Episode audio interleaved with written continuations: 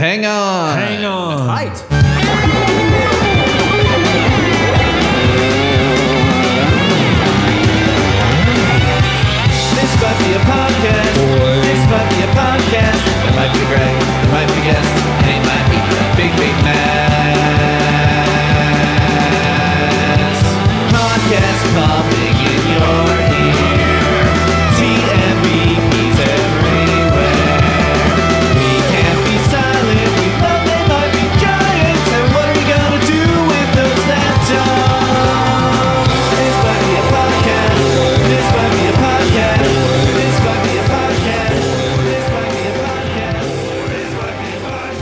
Welcome to This Might Be a Podcast. For the episode, we've got a voicemail from Chris Connaughton, who you've heard a bunch uh, from him lately. He has some interesting information to share with us uh, regarding the bizarre lyrics and events in Synopsis for Latecomers. Here's Chris. Hey Greg, it's Chris Connaughton checking in with some more random trivia for you. The discussion on the uh, synopsis for latecomers episode uh, tickled something in my brain about real world inspirations for some of the wacky uh, scenarios in the song, and the overnight volcano turns out was a thing that actually happened in the town of Parícutin, Mexico, back on February 20th of 1943. I had to look this up because I'd read about it at some point in the past. So apparently there was a farmer by the name of Dionisio Pulido who was out in his fields on the afternoon of that day and found a crack that was 150 feet long and 6 feet tall that he had never noticed before. And while he was looking at it, it actually suddenly uh, started to erupt and went up like another 5 or 10 feet while he was looking at it. So he freaked out and went to the village to basically hide. And um, by the next morning, this article says it was a volcano that was 165 feet tall. And it went on to continue to erupt for days and was active for 10 years. And by the end, when it went finally went dormant in 1952, it was actually 1,300 feet tall. So there is weirdly precedent for a volcano appearing overnight. So just thought I'd throw that one in there to the mix. Thanks for having me on the show, and thanks for keeping up with the cool episodes. I'll talk to you later. That is insane. Uh, yeah, thanks for that information. Uh, I looked a little more into it, uh, and it's crazy. Uh, thanks for calling in, Chris. Anyone can call in at 224 801 2930, or you could email me stuff like that. This might be a pod at gmail. On with the show. Welcome to This Might Be a Podcast, the song by song podcast about the greatest band of all time. They might be giants. I'm your host, Greg Simpson, and I've got yet another Greg, a fresh, fresh Greg, Greg Behan, to talk about the song Where Your Eyes Don't Go off of, of course, Lincoln.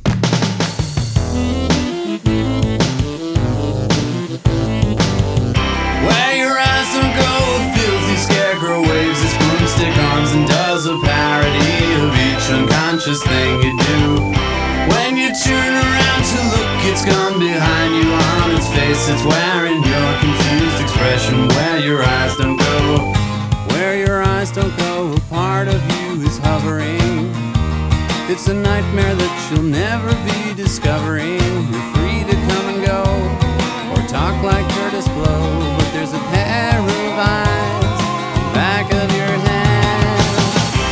Every jumbled pile of person has a thinking part that was. Greg, what the so What's up? What's going on? Nice to be here. Thank you for having me. Yeah, finally, Yeah. dude. Finally making this happen. So, as someone who I know like literally nothing about you other than I'm sure I mailed you Patreon merch Yeah. way back in the day, but I forget where are you at? I'm in New Jersey. Jersey. All right. Now we probably we probably should stay somewhat on topic with this one because this is a massive Oh song. man. massive. The episode I just released today was two hours and 38 minutes. And I'm going to just shout out Ben Bird right now and blame him for us just being so chatty. Um, it's like half Simpsons quotes, but it was about Yeah, Yeah, which is a cover. So it's like, ah, you know, we'll talk about the original, we'll talk about that. But like, I don't know how much you know about Yeah, Yeah. It's, uh, there were three iterations of it before they might be giants even got a hold of it. So people have heard that episode by then, but it's crazy how long the episode went. And that song, well, it's still a 20 year old song. but this one, I mean, this is a bona fide classic original TMBG tune. So lots to talk about. Yep. Um, when we get into your story, I guess maybe I'll be able to guess how old you are. But we got on the call and you're like, oh, yeah, I'm this young dude. Like, well, probably not the youngest person to be on the podcast. But uh, let so let's hear your They Might Be Giants fandom story. All right. So it started with my brother. He, I have an older brother, uh, six years older than me. Exposed me to all the music I was, uh, you know, I got into as a kid, and he exposed me to the They Might Be Giants. I didn't like it at all. Hated it up until high school, and uh, I started getting really into comedy. Things like Mr. Show, Tom Goes to the Mayor, Tim and Eric, some of this like kind of different comedy. And my brother showed me some of the They Might Be Giant videos for the old, the original batch. And that's how I got into them. And I was like, oh, this is cool. These guys are cool. There's something cool going on here. And then that was a slippery slope into at that point. um, so like I've been playing music since I was a young kid, since I was like 10 or 11. I've been playing drums. And I only, Nice. and I know a few people have said this on this podcast. I used to listen to music, just the music. The words meant nothing to me. They were just melody. Words meant nothing. And then They Might Be Giants came. And I was just like, oh man, you can, people, th- things don't have to be broad. And not everything's this broad love song that could mean anything at all. Like uh, people can talk about specific things and cool, interesting things and ideas and thoughts, not just broad generic words. Man, that all hit me at once. Like everything about that. And then I was just Yeah. then it was to the races. I started with uh that compilation, that early compilation, um, then, the earlier years. Huh. And I loved that. And then that's right when The Else came out. That was the first album that came out that I was an active fan. Okay. Okay. So then, how old were you around that time? That When you- when did that come yeah. out? Uh 2007. so I was like a sophomore in high school. Okay. Yeah. Yeah. You are much younger than I. That's for sure. Well, I hear everyone on this show talking about like Flood coming out in high school for them. So I was, well, I was in 2007. I guess, yeah. I mean, in 2003, I was already teaching eighth graders, so like I could have been your teacher, um, which just makes me die a little inside. I had a Uh, few yeah, teachers so- who loved yeah. They Might Be Giants. Oh, nice. Was it like science teachers Yeah. playing Here Comes Science? They weren't playing here. He wasn't playing Here Comes Science, but he was a science teacher, and we loved. And it was actually right when that album came out. It was right when I was graduating high school. Here Comes Science. Yeah. So I was like, I was sending him all the videos before they were coming out, like you know the promos. I was stoked on it. That's amazing. So the Else was the first album that was new. You bought new. yeah. Um, and I'm assuming you did buy it because I mean YouTube was coming along, but still streaming was still fairly in its infancy then. Yeah. Uh, yeah. Spotify wasn't around in 2007. No way. I mean, not the way it is now. At No. least. I mean, like the beta testing and stuff. I know some people were starting to get onto it probably in like 2010. But I actually, I know how I bought it. It wasn't by CD though. It was actually on uh, iTunes because at that point iTunes was Sure. like, you know, pretty so- solid. Mm-hmm. And I also, I remember I bought that and I bought the Spine Surfs Alone because that for some reason was on iTunes. Oh. And I was like, what is this? I bought both of them at the same time. Yeah, that's an interesting combo. Yeah. Uh, yeah, Spine Surfs alone is great. Oh man. But yeah, yeah, that's not one that you would expect someone to buy as like one of their first like purchases Well, but at that point though, I They Might Be had Giants. That's interesting. I had access to everything though. So like, you know, right. that was just like an EP that I never saw before. So it was just like, oh, cool. Mm-hmm, Yeah. But like, were you stealing your brother's Yeah, shit? yeah. Or were you get? Yeah. Oh, totally. Yeah. I I am the older brother, so Okay. it was my sister stealing my shit. Well, I mean, she, yeah, I mean, I'm sure she ended up getting a fair amount of her own CDs, you know, especially when I went off to college. But you've been a fan ever since. You've kept up with everything. kept up with everything. Yeah. And one of my favorite Yeah. things about the Be Giants, especially when I was getting into them at the time, was they felt like what I feel like podcasts are now in terms of content. Because when I was getting into them, there was so it was like every day I could wake up and listen to a new They Might Be Giants song. That was the best Yeah. feeling, and that's how it feels now when like I listen to podcasts that I get into. There's like a 500 podcast catalog. That's it's the same kind. Of, that's the first time I had that feeling, which was the best too. Which was like, oh my god, I, I didn't know any Yeah. band that was so Yeah. prolific. I don't even know many bands now that are.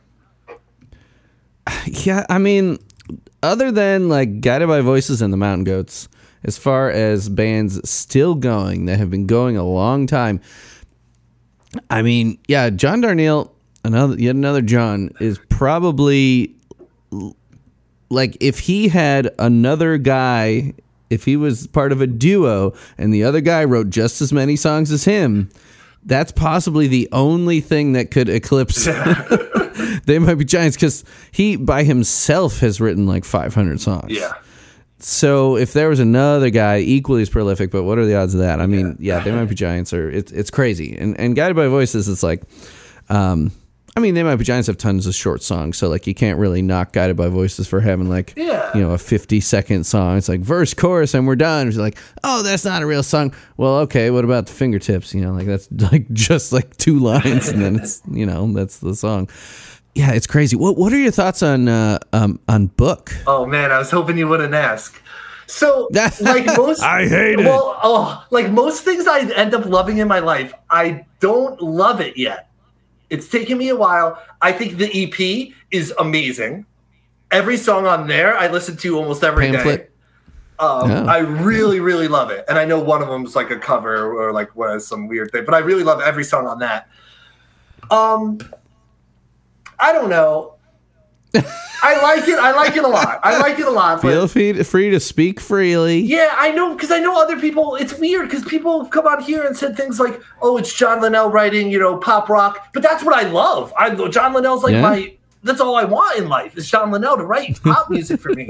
But like, I don't know. Somebody said this, and I don't want to say this, but it sounds like every song sounds the same, and it almost does sound like every song sounds the same to me. But I feel like, and you said this, that there's nuances and stuff, and I think the more I listen to it, the more it's going to grow on me Yeah. Mhm. but Yeah. it's probably the weakest album for me that's come out since I've been a fan.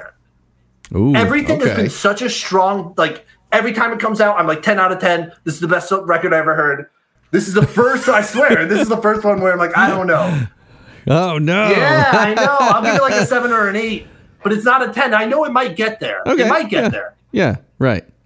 Yeah, it's it's always so hard to do that with bands that you're that you've been into for forever. I mean, like with the Mountain Goats, same thing happens for me. Like these the ones that uh, the one that came out last year, it's like, oh, it's pretty good.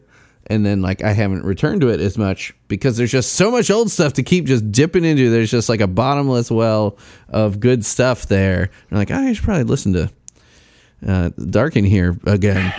Um, but yeah, uh, book. I mean, and it's hard to say.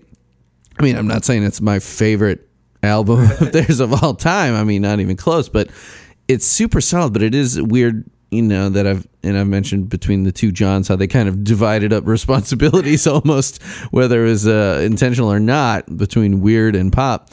Um, but like, it's hard to say if like how much COVID, uh, you know, and pandemic living changed how you know what the album could have been were it a normal world where the 30th anniversary of flood tour actually happened on the 30th anniversary of flood and the f- tour continued and maybe they were writing songs on the bus and then the tour was done and then they started writing together. You know and i mean they do write songs separately but they could have e- more easily been you know jamming you know getting stuff together early on rather than this process where you know we can only guess that um the song sat like in you know a dropbox or something shared between the two johns for a lot longer before like the you know maybe the rest of the band heard them but how long before like they actually all played it together Yeah. you know, and did stuff get weird and stale, or did I mean? Because it seems like it was a really long writing process. Again, because of the pandemic, like shit was just slow to a crawl. Yeah. So it's hard to say how that affected the album. I still think it's really solid. Yeah, totally. Um, totally. Yeah, I mean, and, and I like I like that they went the extra mile with the packaging. I mean, to say the least, packaging. You know, as far as the whole book. Yeah, yeah. Um, and yeah, Patreon's about to come out. I've started editing a Patreon about the book. I had a couple photographers on and a poet talking about the actual physical part, and and just talking about that made me appreciate it more. And, and again, book like you said, it's probably going to grow on you, and I would hope that the podcast episodes that people listen to about the book songs help them appreciate them more. You know, like digging into those nuances Yeah. and I've got yeah, synopsis for latecomers will be coming out next week. Okay. That's the episode coming out the week after we're recording this, and then uh, Darling the Dose I'm recording in a couple weeks too, and then I'm gonna kind of cool it I think on the book episodes because I want to wait to get some live versions. There's been you know none of this shit's been played Yeah, live. yeah. yeah, soon Yeah. very soon. Yeah, the flood tour is becoming the flood slash book slash Mink Car tour. Just, uh, things building up over the years. Yeah, so you got in on the spreadsheet pretty early and then just chilled there. Didn't remind me at all about which Greg you were and that you hadn't been on an episode yet. But eh, so you had your pick of litter and you picked a fucking banger, Oh, man. man. This, oh my God This is this song. So when when your brother was playing tunes for you, was this one that like you loved from the jump? Like when he, well, okay, so you said that you thought they were really weird at first, but then when you finally like really got into them, was this one of those? yeah, this is one of them. This is one of them that was specifically taught me like, hey, you could write songs with lyrics that are actually cool. Like there's something cool going on here. I mean, but Yeah. this song uh, taught me a lot of things that they might be giants taught me and this one specifically like like the chord progression a thousand chords like at this point i was listening to songs with three chords you know um Yeah.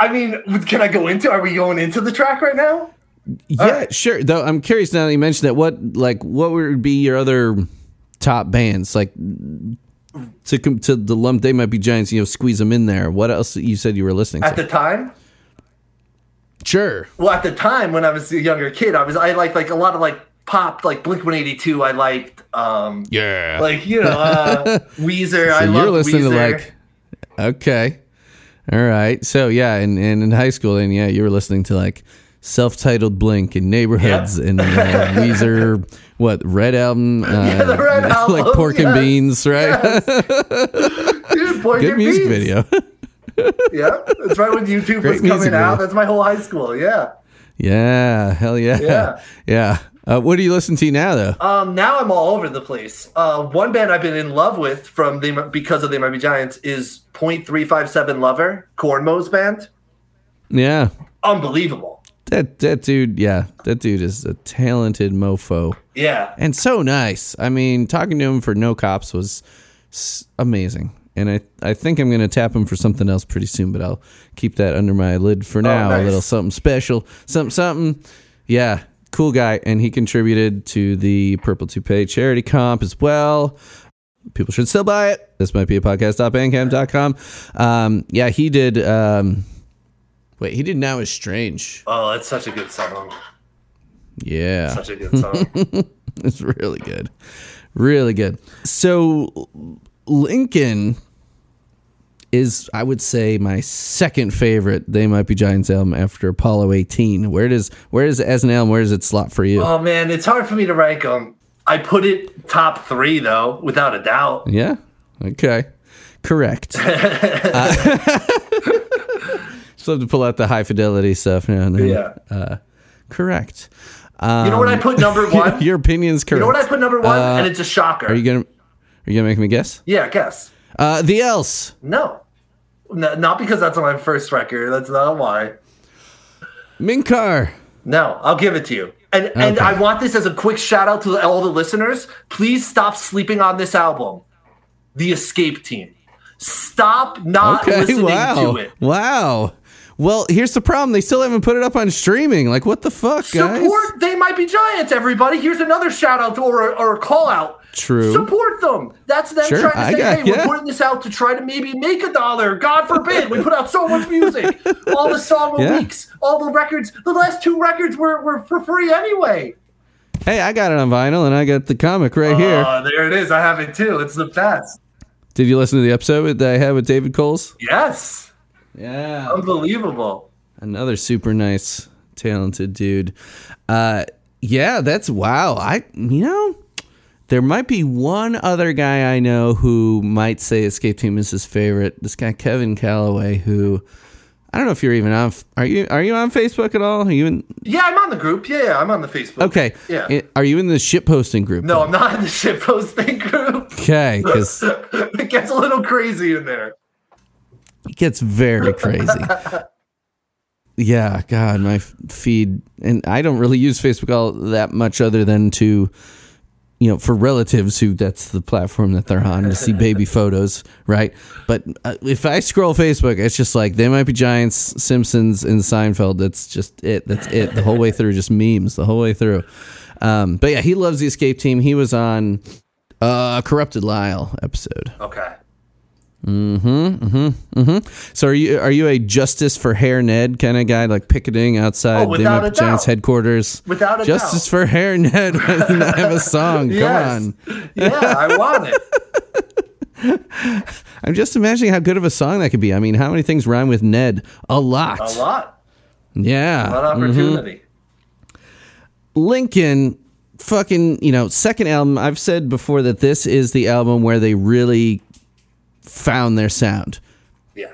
De- debut pink album, whatever you want to call it, Big Blue Dog album.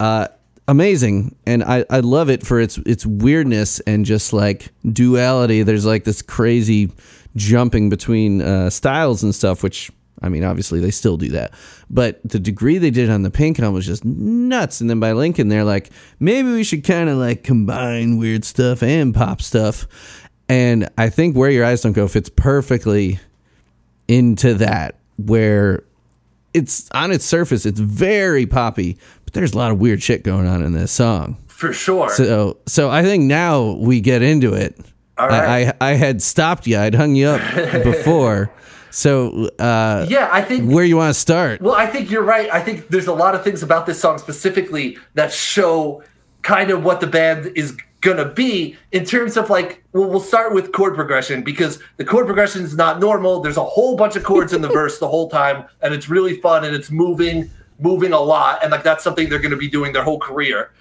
Um, the rhythm, the rhythm of the guitar and bass in the verse, right? It's not just a regular rhythm. It's it's syncopated, and in each verse, it's like that. I love that. That's something Yeah. you're going to see a lot in their music. Like all their catchiest songs to me have syncopation and a lot of cool rhythm stuff. It's never just like straight eighth notes or anything from the guitar and bass and stuff. Yeah, you know what I I don't think I even realized this. Probably just because I've known the song for so long and I hadn't like like I know it inside and out, but I hadn't like honed in on it like scientifically or like theoretically. But I didn't realize that the song was in six eight. Like Oh, it- yeah. I I love six eight shit, especially when it's fast six eight.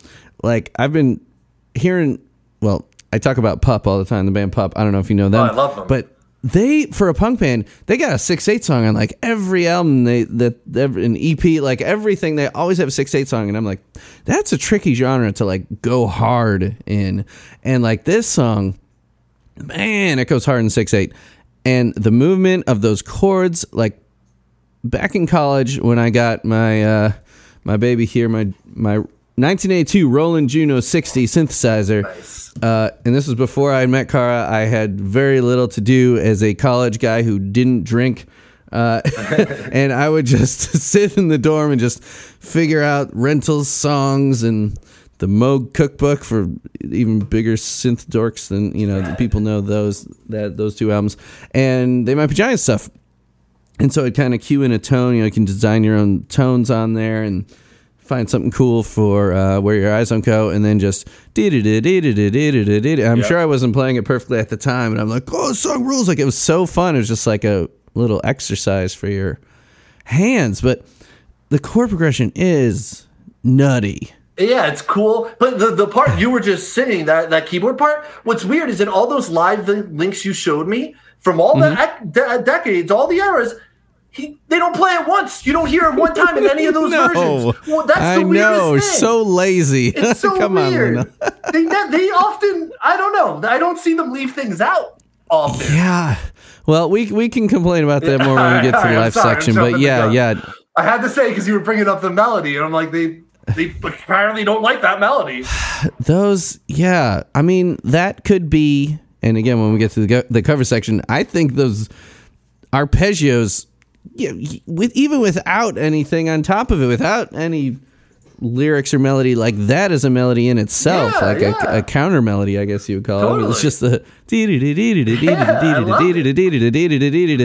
It's uh, uh, so much fun to play. Yeah. Um, yeah, so we'll talk about that in the live section.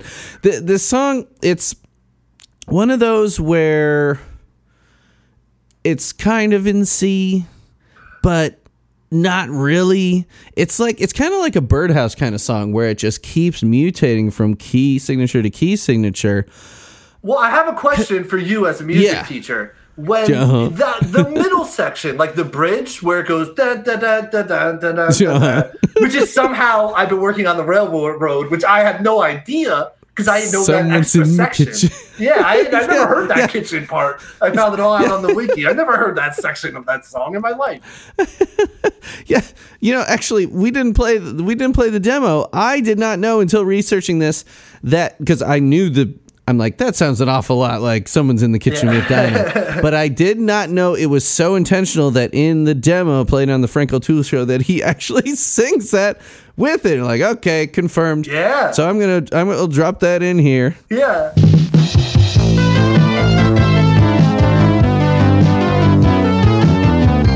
Where your eyes don't go, a filthy scarecrow waves with broomstick arms and does a parody of each unconscious thing you do. It's gone behind you on its face. It's wearing your confused expression where your eyes don't go.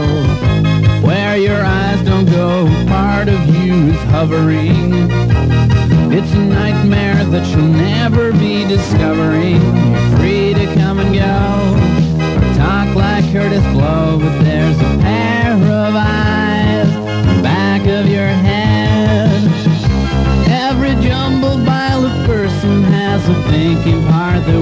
wonders what the part that isn't thinking isn't thinking of. Should you worry when the nightmare is in front of you? Or is it worse because it's always waiting where your eyes don't go?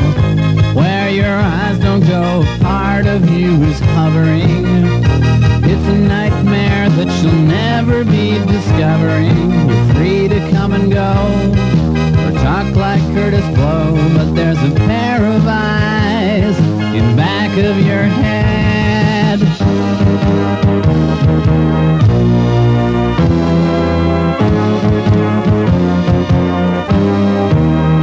Someone's in the kitchen with Dinah.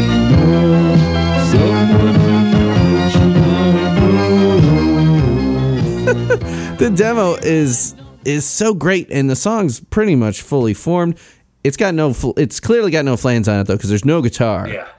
uh, at all so he's filling it in a lot more with keys like the part that goes to acoustic guitar on the chorus um, which is another weird part about this song is that the chorus like comes down a little bit Yeah, I love of, that. instead of pumping Yep, up yep. right goes to the acoustic guitar but on the demo it's like da, da, da, it's like little organ chords and stuff Yeah. and it seems more aggressive so they changed that quite a bit but the demo besides being a few ticks slower it's amazing but so so the someone's in the kitchen with Yeah. Dinah part During that did you have a question yeah. about like the the, the So is the there a- music theory of it because i yeah well, yeah, because so we go into that section, right? And then we come back into the final chorus, and a lot of Mm-hmm. things happen. But one thing that happens is I can't tell. Is it a key change? Because the melody of that da, da, da, da, da, da, da, certainly changes, and it sounds like it's a chord change. It's really hard for me to tell. So I had to, I want to ask the expert. this is one of those things that it's even like it, it's it stumps me and i love to analyze these and i was you know in college i mean which was a long time ago for me at this point you know, you're analyzing sections of symphonies and shit that's really complex. So you think like, oh, a rock song, no problem, right? And pop songs these days, like whenever I learn one for school or something, it's like the verse and the chorus and the bridge. They call them different parts because there's different lyrics, but they're all the same four chords. Like not even they don't even switch the order. Yeah. Where you go to a song like this and it's like, man, he was working hard to write this song. Like, or or was he not? And just like this weirdness just comes to him. He's like, sure, I will go to an A flat. Yeah. You know, I mean, ri- so yeah, the songs in the kitchen with Dinah thing. I mean, just to to back up, like the to before we get there, the verse. It's like okay, it's in C. We go. I mean, it starts out. Fuck, the intro has an E major kicking off the song, which has an F sharp in it that is not in the key of C. Yeah, well, I love that the intro. That's one of my favorite things Yeah. too. That like like that intro has nothing to do with the rest of the song. it doesn't get referenced. Like none of none of that ever comes again. I love that. That It's a that's so total cool. non sequitur. It's just like, hey, here's this song. Just kidding. Yeah, it's something else. Yeah, it's oh man, I love that. yeah. So then when it hits the verse, like, okay, I kind of settled into a nice poppy, you know, normal, you know, C, F, G. But then it hits an A major, which in C should be an A minor. And then it hits a B flat major, also not in the key. So immediately, like, you can't be like, this song's in C.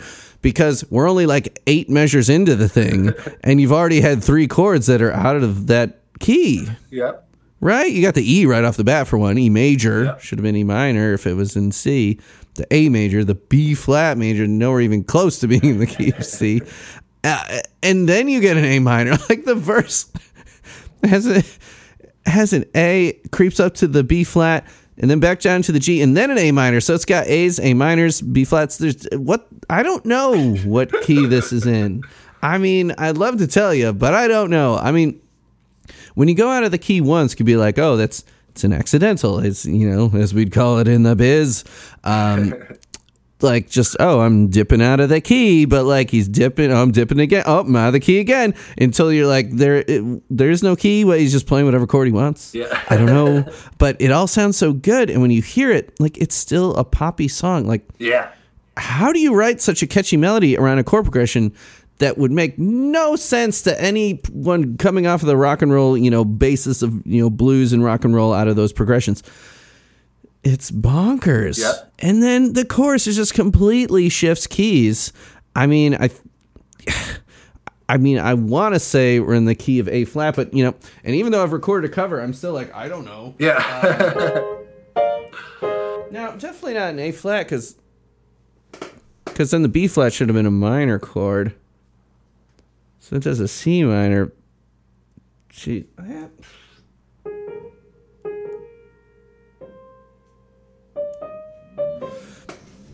I don't fucking know. I don't. I can't- you know, A flat, B flat, C minor. It's like, oh yeah, the song's in the key of C. It isn't.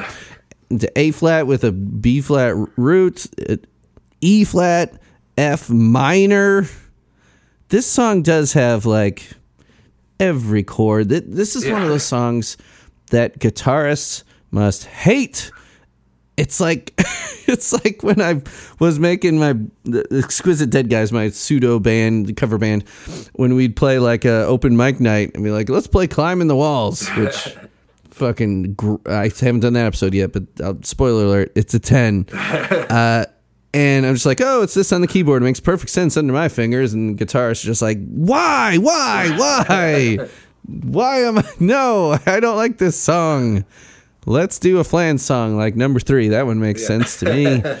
Um, he writes some weird shit too, but even on a keyboard, doesn't matter what instrument this is on, yeah. it's wacky as hell. Yeah.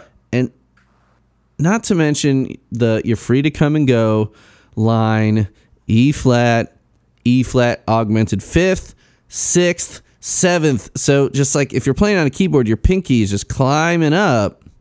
You got that E flat, right? And then your and then your pinky's going, you know, it's got the fifth and the augmented fifth and the sixth and the seventh, just climbing up and then it does it for the A flat almost is the A flat and then the sixth and then the major seventh. And then back to the regular A flat. I don't know how you come up with this stuff. Like I'm just extremely jealous of being able to write something this unique. Like they're never going to get sued for like, oh, well, you ripped off this old song. Yeah. I, my daddy wrote that song. That chord progression, I recognize that. No, no one's ever written something this wacky before Yeah. this, right? And yeah, and the best part is that like when you're just listening to this, you can't tell. Like unless you're sitting down, like it almost just feels normal. Like it doesn't feel like there's a thousand different chords and all these weird changes, and it's not really even in a key. It does not feel like that, which is the best part about it. Yeah, it's like Birdhouse, which, just like Birdhouse, just like Birdhouse. Just like that sense. Birdhouse. And that's another one of those where it's like, I don't know if I could even think about where it's changing keys. I mean, you'll see some changes and then like it instantly jumps out of it. I mean, I remember watching some video, I think it was a yeah, it was it was like a short interview video with Open Mike Eagle. Like before I had him on the show, I found this where he was a video where he's talking about Birdhouse, and it whatever the narrator of that claimed that the song changes keys like 17 times or something. I'm like, I mean, where do you you know can, can you even change keys that often and and say that you're in a key for a split second Yeah. before because in a three minute song i mean the, it's like you have to solidify the key before you move out of it or else are you even really in it? Like you can't just say like oh we went from c to f to g we were in c but now oh a major we must be in the key of a. No and then it goes to b flat. Oh we must be in b flat. I mean they're chords that are out of the key but you haven't really changed keys Yeah, unless you solidify that tonic. Like this is the one chord. Yeah, but if you're just dancing through them you're just like oh whoa here's another chord. Okay moving on. Like yeah. oh, i'm tired of that one. Here's a new one. Then you're not i this this song doesn't have a key. I don't know. I keep thinking about this a flat this e flat a flat b flat part because it starts to feel like it's sitting somewhere and then it just there's too many major chords. Yeah. like it doesn't s- scale wise motion. There should be minor chords coming in there more, but they just don't. It's wild.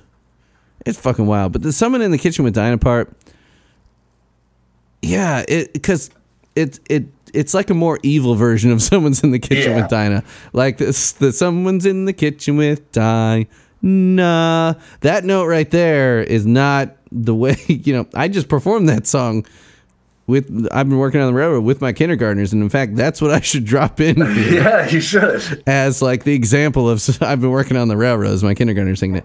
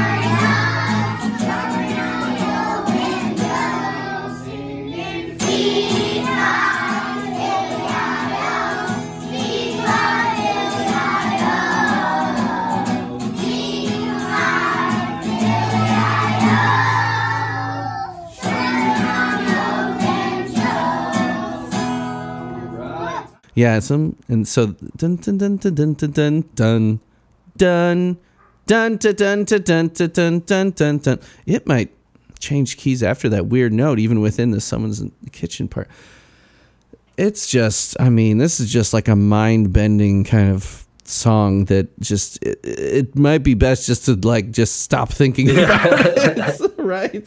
It doesn't ruin the song for me. It makes it more impressive, but like let's just enjoy it for being like this piece of just like songwriting mastery. Yeah, right? seriously, because it's so seamless. Everything just works perfectly, and like that. So that part is so cool too because we're in the kitchen with Dinah, and then the melody of that and the drums of that go into the last chorus, and then so we have the regular Yeah. chorus with I think a key change, but God only knows, and we got that, and then we got that Dinah thing still going on. Yeah oh man, I think that's so cool. And that's not even nearly close to the end of the song. I know. Then you get the whole guitar solo oh, part, like which is f- unbelievable. And it taught me another thing where we have that triplet feel, or maybe it's a, like you said, six eight. Da, da, da, but the last three and four and da, da, da, of each thing is straight. Da, da, da, mm-hmm. da. Oh my god! Yeah, yeah. I mean, I think technically, if you're going to notate that if we're saying it's in 6 8, which I would say it is, those would be triplets within 6 8, which almost turns it around to make them seem like they're straight quarters. Yeah, yeah. Right? Um, yeah. Yeah, or it could be yeah, dotted quarter, dotted quarter, eighth. It's it's close, but it it, it is wow because it's like that swaying. Oh man, I love that and so it's good. it's one of my favorite Flan's lead guitar parts too. oh, such a good melody. Yeah, because it's melodic. Like it's not showy. I wouldn't call it a guitar solo. I'd call it a guitar lead. Yeah. Right. It's another singable melody. Yeah. And then under that, you get like the ghostly vocals. You're like, there's another thing. Like these layers just keep coming on. Yeah, the someone's in the kitchen with Dinah. I don't I don't think it changes the key of the last chorus.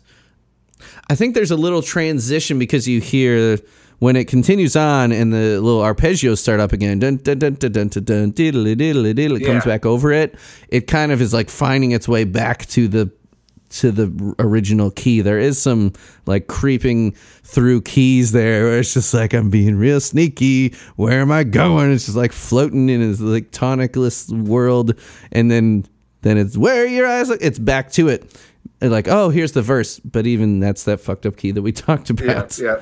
So it's just wild how much happens in this song. And that's just musically, because then we go lyrically, Oh, and lyrically, man. this song is amazing. This song is everything I want in music, in any kind of fantasy, anything. This is so cool. this is like what I love. It's so great. And and I want your take on the lyrics. I'm just going to read this one quote off of the wiki first. British author Terry Pratchett says this is the scariest song he's ever heard. and he has a book called Reaper Man, which uh it sure lo- damn looks like a reference to me. There's a quote from that book that says, "Should we worry when he's in front of us?" said Ridcully, "or is it worse because we know he's behind us?" I mean, it very much seems like a quote because it's not word for word, but it's so close. Yeah. And the fact that he's spoken about that song before, this song, uh, I would say confirms that.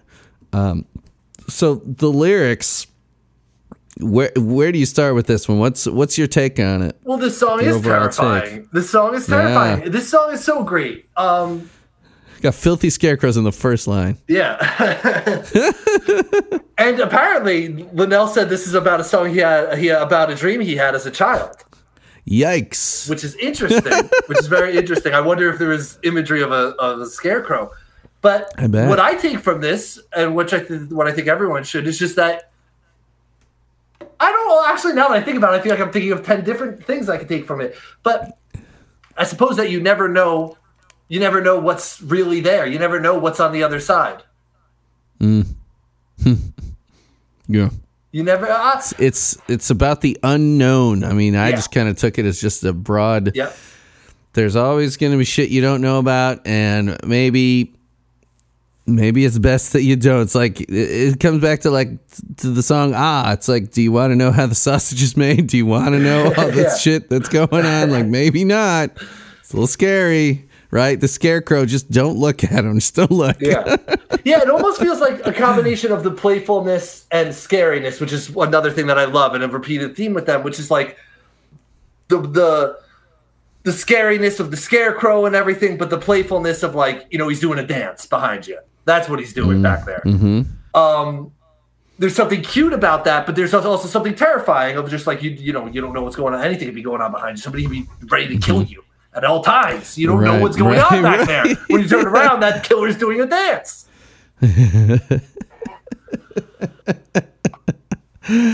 Look at me. no, don't don't look at him. Yeah, yeah. I mean, like filthy doesn't necessarily mean scary, but just like the, it instantly comes to mind like a filthy scarecrow. I mean, it's called a scarecrow for a reason. Like it's supposed to scare birds. But if you think too much about what a scarecrow looks like, at least in the traditional sense of like a you know what you'd see in a movie as a scarecrow, like they're terrifying right? Like they get like a bag, like a burlap sack for a head with a face crudely drawn or cut out of it. Totally. And just like, yeah, some old clothes that the farmer had. Just throw on this thing. It's made of, yeah, this one's got broomstick arms. it's doing a parody of each unconscious thing you do. Uh, and wouldn't it be subconscious? That's the one thing I was always hung up on. It's like, wouldn't it be subconscious? I mean, unconscious, you're asleep. Though I guess Well- if he's talking about a dream, then he's parroting what you do in your dreams. Yeah. Like F- Freddy Krueger stuff. Yeah, exactly. a parrot yeah just the, the idea of this like scary figure mocking you Yeah. it's like you you were like this Yeah, yeah. You know what? In my head, for some reason, I thought it was dancing, and I'm looking at the lyrics now, and it's a parody of each unconscious thing you do. And in my mind, the imagery of the scarecrow for me is like he's dancing a parody, kind of what I was. So in my mind, it's always been dancing. But that is terrifying. He's doing a parody. he's waving- he's waving his arms. You. Yeah. yeah the fact that he's waving his arms does kind of make it seem like he's dancing in a way I don't know. Yeah. Um, but yeah and then on his but then he face- turned around and look and yeah and he stopped but he's wearing your confused expression again he's like mocking you he's like huh? Oh, that's this, so this is what you look like Yeah. this is your face That is so cool. Like that's This awesome. is one bully, bully ass scarecrow right Yeah, here. yeah. This guy sucks. so, so uh, just, just so evocative. Just this, this first verse. It's like uh, just that first verse alone is better than anything I could ever dream of writing in a song. Like it's just, Seriously. just like it's just so yeah. You can just picture it like the imagery, exactly the this imagery. thing. Yeah, And that's why Linnell's so damn good, man. Yeah. Right, like you can get a picture in your mind of it, but it's not about some real like scenario that happened to a songwriter. Like again, I bring up the Mountain Goats because like he writes fictionalized tales, also he writes more kind of um, from his own life these days. But uh, it's like it's a story like this happened. Maybe even says the year, the place, like this happened. Um, but this is like what does it mean? Like, I get this imagery, but like, I don't know what it means. Like, this obviously isn't a real thing, or is it? Like, it's terrifying. Yeah. You know, it's in a dream, or is it real? It's uh, just a mysterious, spooky thing. and then, and just the happy sing song melody in the in the chorus. A part of you is hovering. Like I said, goes to the acoustic guitar, kind of brings it down, and he starts singing a little more gentle Yeah, too. yeah. It's a nightmare that you'll never be discovering. He sings it so sweetly. It's like you'll never know all the nightmares. Yeah. Go to sleep, little one. You'll never discover the, all these nightmares. the part of you is hovering. It's never really occurred to me before, but it's almost like maybe like when you're having an out of body experience, like where they say like you're, like you're looking down on yourself. Right, a part of you is hovering. You're like looking at yourself being tortured in a nightmare or something. I don't even. Yeah, yeah, yeah. It's it's it's like Inception, like night Inception nightmares right here Yeah. in the land of Linnell. And then he mentions Kurtis Blow. Like it's just like here's a little comedy here. Like you know, I love it. you, you might be rapping in your dream. Like yeah, basketball, basketball. Uh, do, do, do you know much Kurtis Blow? No, I don't.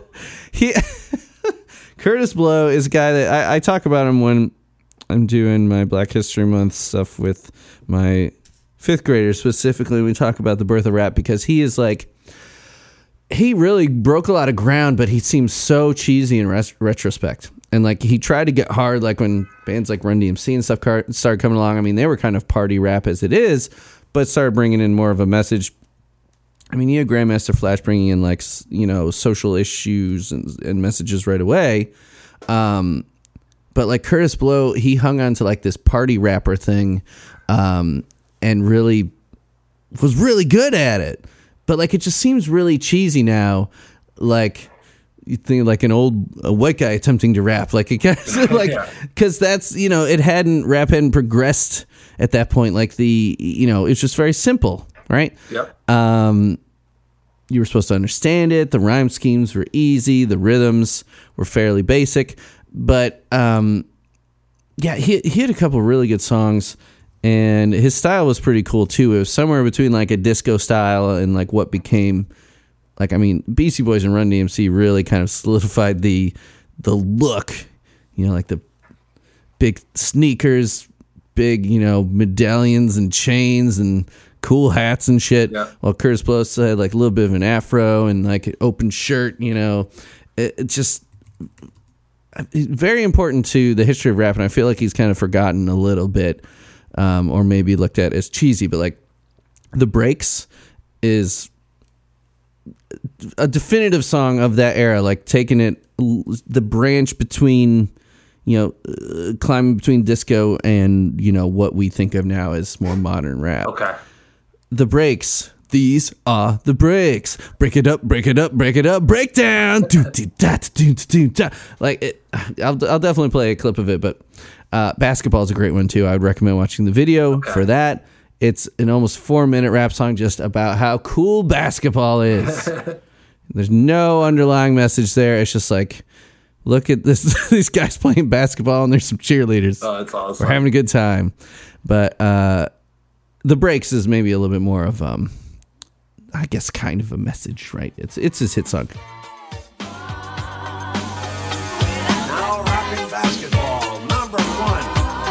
Basketball is my favorite sport. I like the way they dribble up and down the court. Just like I'm the king on the microphone. So is Dr. J and Moses Malone. I like slam dunks and taking it to the hoop. My favorite play is the alley oop. I like the pick and roll. I like the give and go. Cause it's basketball of Mr. Kurtis Clap Blow. your hands, everybody, if you got what it takes. Cause I'm Kurtis Blow, and I want you to know that these are the breaks.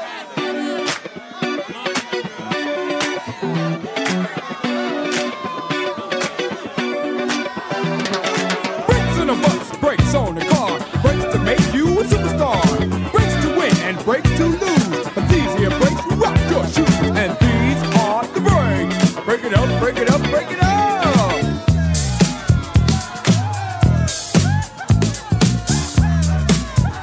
Christmas rapping is another good one.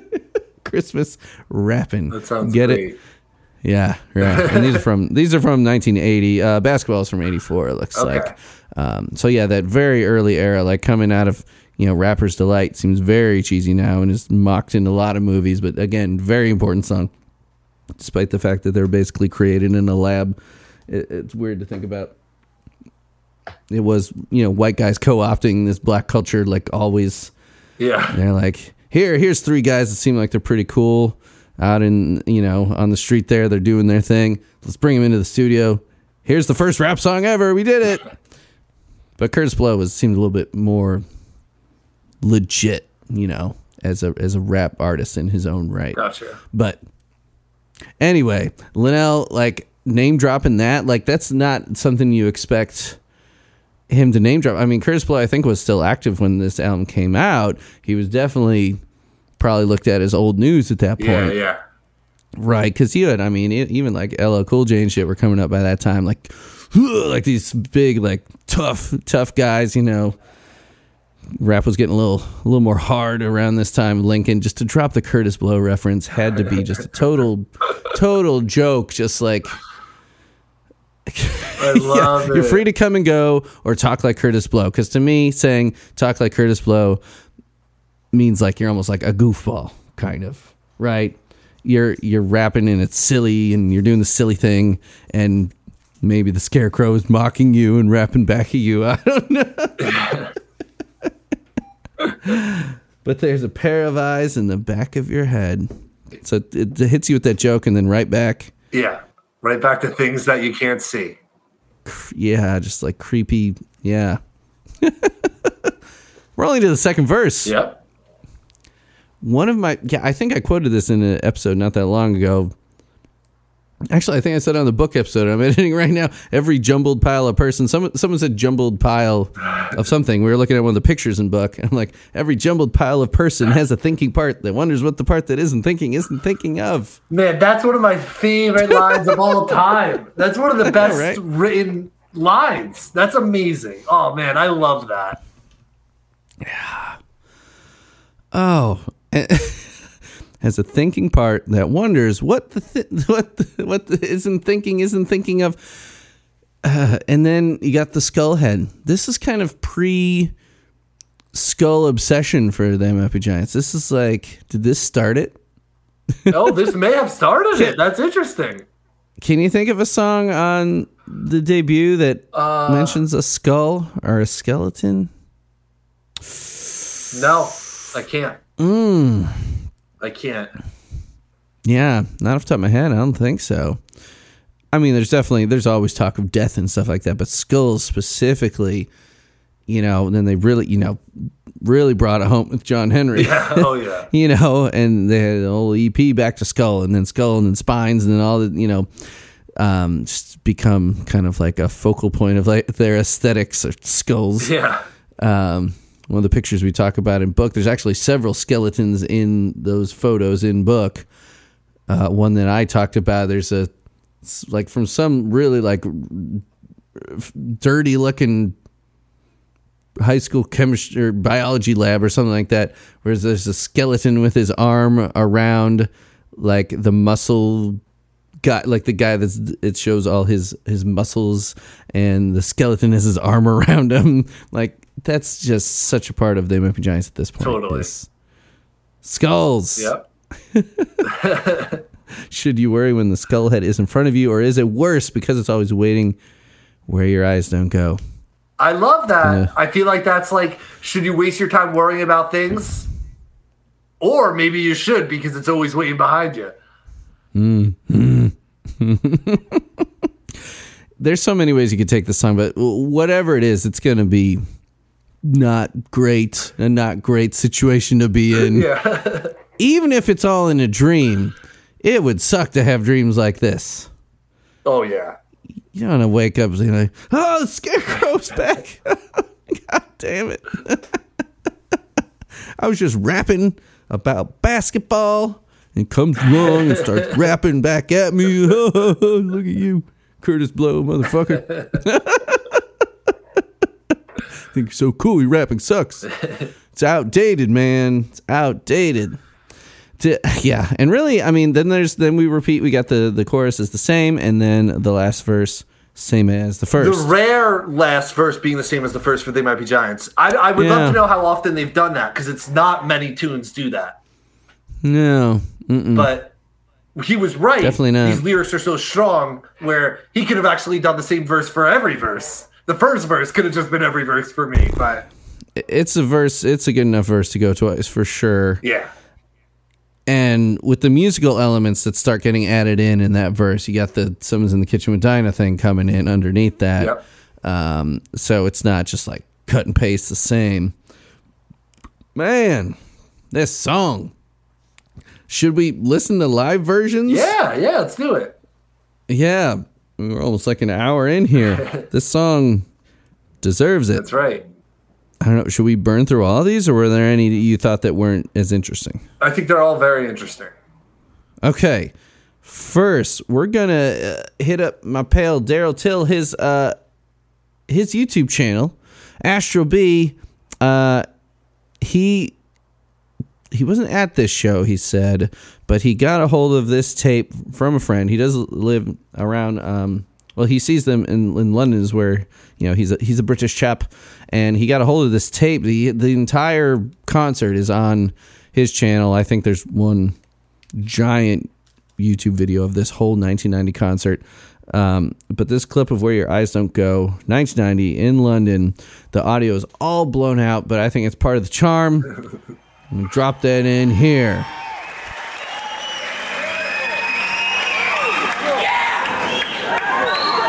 We're back.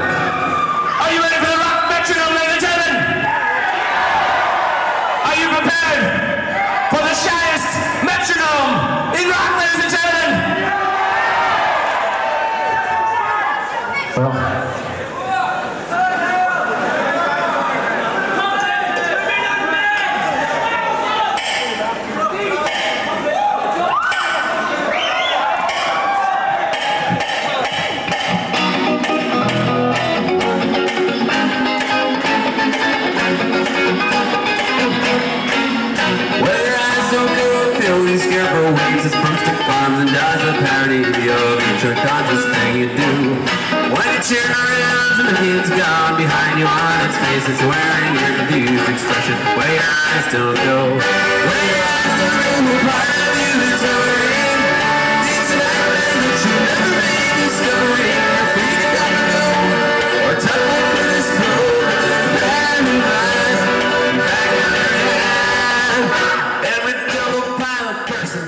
Is So here's the song again. I love in the early days. Linnell just play. I think he plays accordion for the entire set. Oh, really? There's no there's no keyboard involved. It's just got the accordion on the whole time. I gotta find this show. I've never seen a so show good. like just, that. Just click on Astro Beast channel there. It's it's on there. Um, so it's a song that doesn't have accordion on the studio version, Yeah. but he puts it on here, and it so this this set is just full of them. Every song has accordion. What do you think of it? It almost starts off like Flans is playing like a ska song or something. Yeah, I know. and he does that for the MTV one too. Yeah, yeah, yeah. kind of strum. It's like a lot funkier. Yeah, and then Linnell just doesn't play anything. You know, I mean, without those arpeggios in here, he kind of does just slam it into four four because, like, without the subdivision, yeah, dun, dun, dun, dun, dun, dun, dun, like he almost puts in a weird like shuffling four four instead of the the six eight it yeah, because it feels really different instead of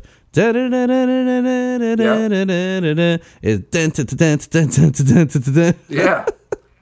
like it's a fairly new song at this point. Like it's kind of interesting to me why they would change it up so much.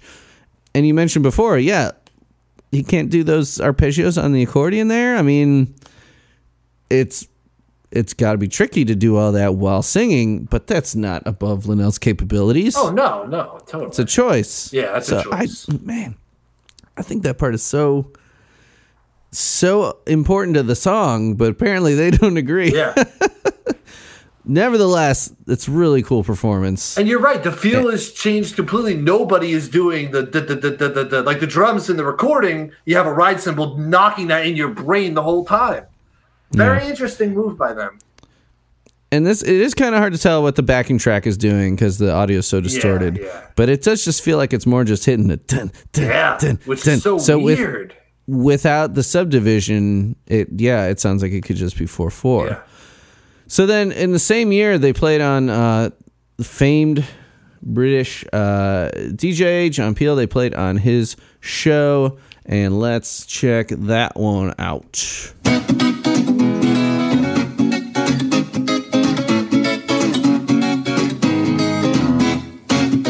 Where your eyes don't go, a filthy scarecrow waves his broomstick arms and does a parody of each unconscious thing you do. When you turn around to look, it's gone behind you on its face. It's wearing your confused expression. Where your eyes don't go. Where your eyes don't go, a part of you is hovering. It's a nightmare that you'll never be discovering. You're free to come and go. Talk like Kurtis Blow, but there's a pair of eyes in back of your head. Every jumbled pile of person has a thinking part that wonders what the part Same way with those and chunky chords. And we got acoustic now. Yeah, a lot of just upbeat. Yeah, accenting the ands a lot. Yeah, and here we get an organ. Yeah. There's an organ tone that Linnell comes in with. Yeah, he doesn't even play until the chorus.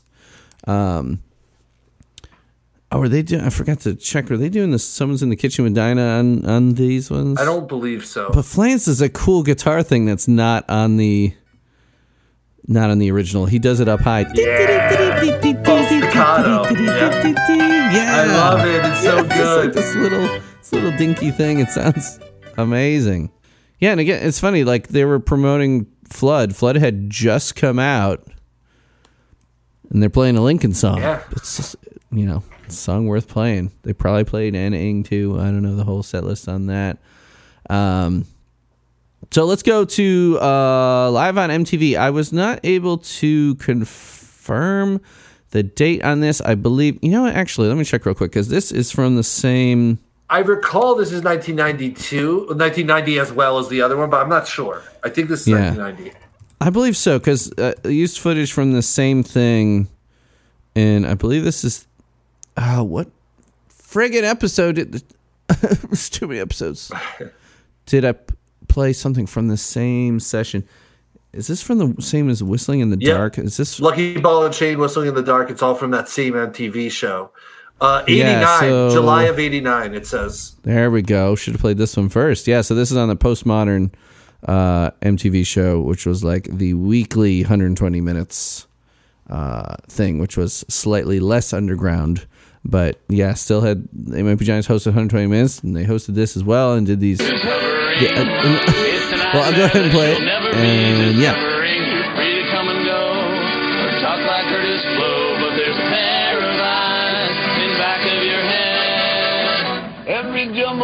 pile a person has a thinking part that wonders what the part that isn't thinking isn't thinking of. Should you worry when the skull head is in front of you, or is it worse because it's always waiting where your eyes don't go? Where your eyes don't go, part of you is hovering. It's a nightmare that you'll never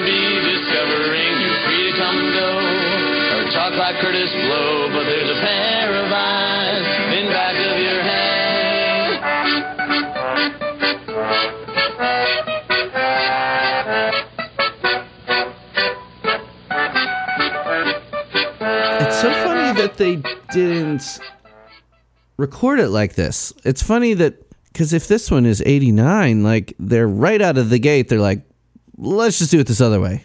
Yeah. Why? Yeah, you know what? I guess rhythmically, I guess just those. I don't know. I don't know. It's such a weird thing because you don't hear them do this with any other song. Like change it so different, like so differently. Yeah. Because, like, I mean, strumming guitar in 6 8, if you're doing straight eights, can be a little bit tricky because the downs and ups, like, Yeah, like down and up and down and up. But he just said, uh, it's definitely probably easier to play on guitar. I mean, it's got a cool, like, peppy feel to it. But yeah, it changes changes it so much. So I mean, much. Still great lyrics and melody. And the but harmonies, the, the feel of it. the harmony. Oh, on- yeah. that's different, and that's great. They always do it Mm-hmm. live, so good. I I love the the back and forth that the cameras Yeah, the perspective. I know. yeah like it's just like because at first it looks like oh they're standing right next to each other Yeah. But then like all of a sudden like the guitar headstock like it's cut off in the frame You're like whoa Flans getting real close what's going on there.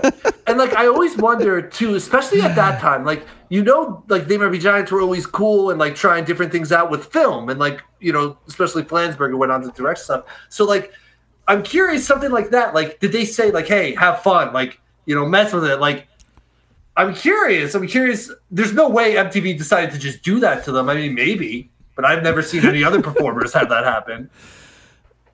yeah it is it is kind of an odd choice that seems like an oddball kind of thing that that flans would be like yeah could you guys you know put give us each our own camera Yeah, yeah. but but split the screen and you guys just zoom at will whatever you want you know but we'll, we'll be in split screen Yeah. split screen but there's no like dividing there's no clear divider between the two yeah, it really looks like they're staying like Flans is just a little bit behind Yeah. Linnell, and then all of a sudden it starts creeping up. It's so cool. It's awesome. I love it. Okay, so DJ Nick Hill's uh, Music Faucet radio show. I looks like I forgot to plunk it in here. This is actually listed on the chronology, so we probably should play this one. It was released on TMBG Unlimited after Dial a Song. It's a where Your Eyes Don't Go, and Why Does the Sunshine Medley. Where your eyes don't go, a filthy scarecrow waves his broomstick arms and dies a parody of each unconscious thing you do. When you cheer around and look, it's gone behind you all its fish that's wearing your confused expression where your eyes don't go.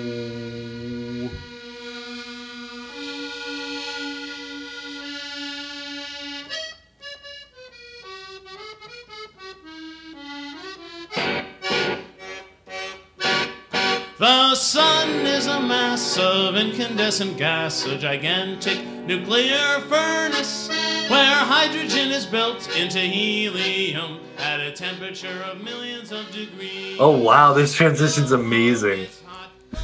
Oh, that's the best. Just lets it hang. Oh, then throw in a minor third, and then ding, ding, to start going to the. Oh, that's cool. intro. I like that. That and it's the dinky, the dinky original cover of "Why Does the Sun Shine." I love it.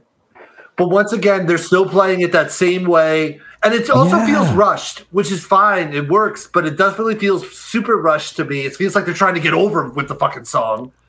Um, they might have had limited time to play on this radio show. I mean, there must have been a reason they did a medley. yeah.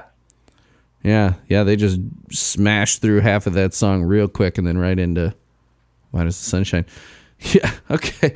All right. So now let's jump ahead to a more modern recording. Recording modern being 11 years ago. Uh, in 2011 in New York City. And Uh, finally, this sorry, sorry, keep going. Yeah, well, I was just gonna give John Eulis some props. Uh, it's on Capital Q. This is John Eulis's channel. Charlie says some good stuff. Yeah, what? uh Finally, they play Finally? it like the record. Finally, Marty's playing the finally. da- da- da- da- Yeah. Flans is playing the original rhythm, not that dot da ga ga ga. You know? Finally into a true six eight. Yeah, I love it. Lincoln, Thinking back on this album, The uh, the ambient sound of one-armed bandits. I remember that part, yeah. And there were wolves everywhere.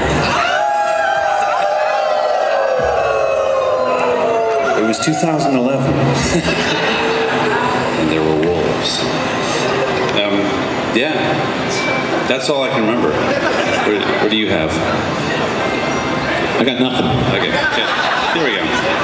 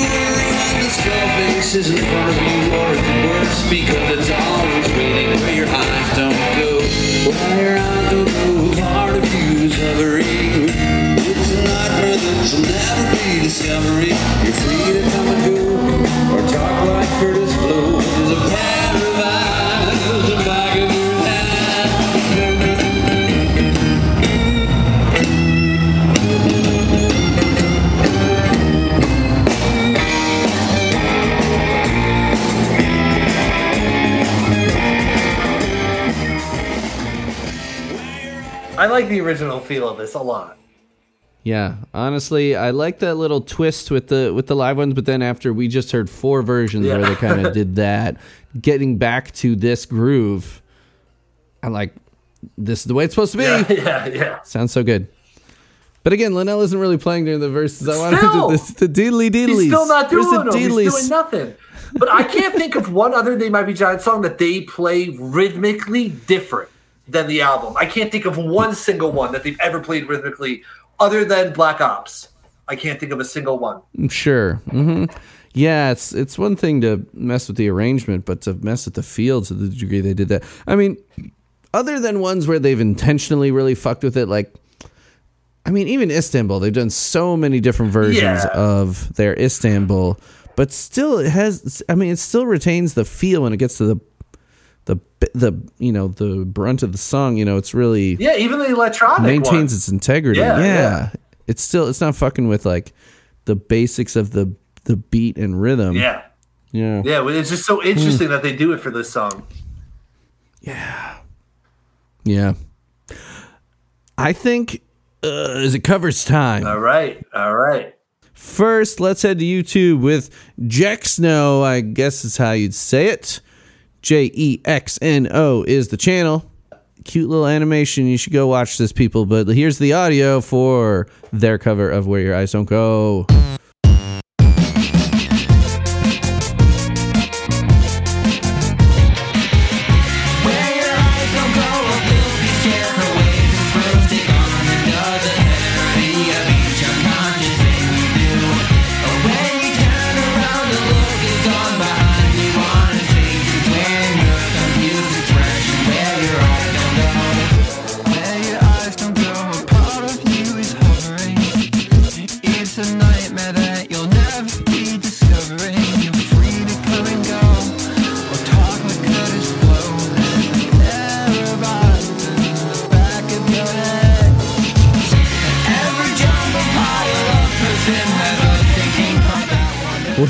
What, do you think of Jack Snow? I love it. It's cool. It's it's a little different. I like it a lot. Synthy and loud, Yeah. like Aggressive. it is aggressive. It's dirty, like that filthy scarecrow. Even you got the dancing skull. You got a skull in the animation. It's it's really fun. A lot of cool vocal effects. A lot of cool synth tones. Very solid. A lot of a lot of work went into that one. Yeah.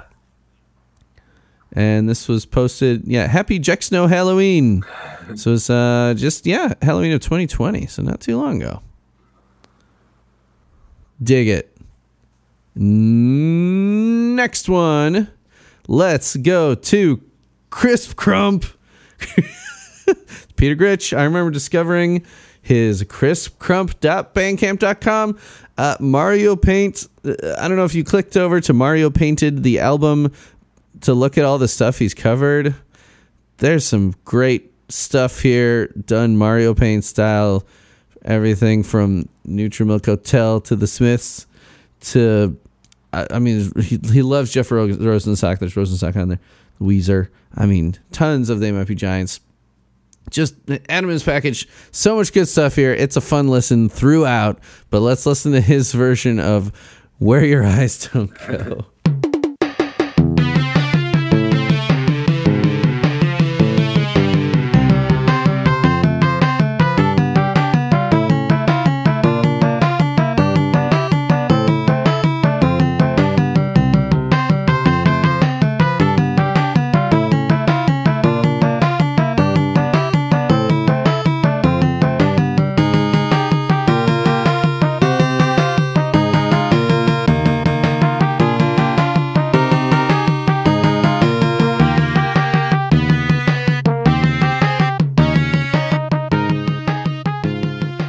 Were too young for Mario Paint. Well, no, that was right in my like Super Okay. Nintendo was when I was getting into video games. So I had Mario Paint.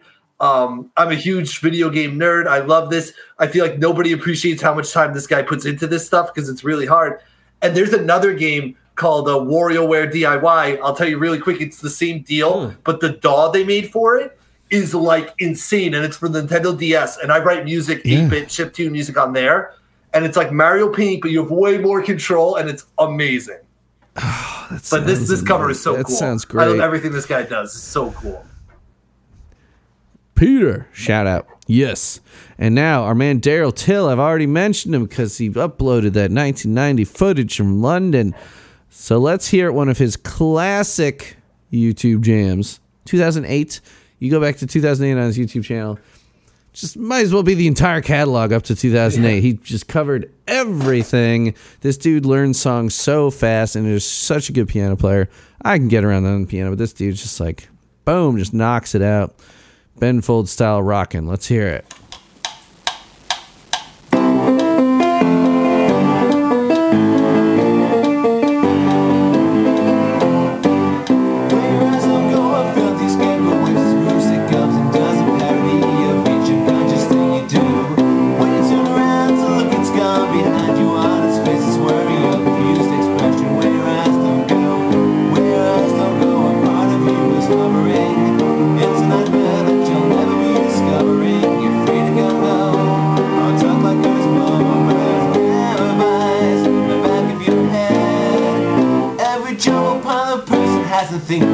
Hard, then what's what the part that isn't thinking isn't thinking of?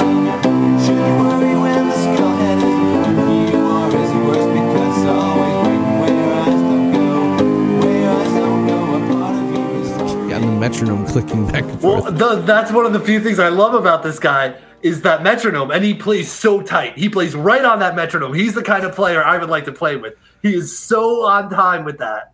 I love that metronome in each video. It's the best. You know, it's funny though. Now that I'm thinking about it, he plays it more in their live style from the early days. Yeah. His piano rhythm in the verses is going dun dun dun dun dun dun dun dun dun dun dun dun dun. Yeah. Wow. Okay. I didn't notice that when I was listening. How much I was just like, oh, it's Daryl Till style. But now that I hear it, it's that Flans guitar rhythm from those early live versions. You're right. Dun dun dun dun dun dun. Interesting. He decided to do it like that. Huh. Over to SoundCloud. Josiah Martin, uh, the SoundCloud, it's soundcloud.com slash cartoon dash monster. You got the Wizard of Oz Scarecrow as the art here on this track. Let's listen.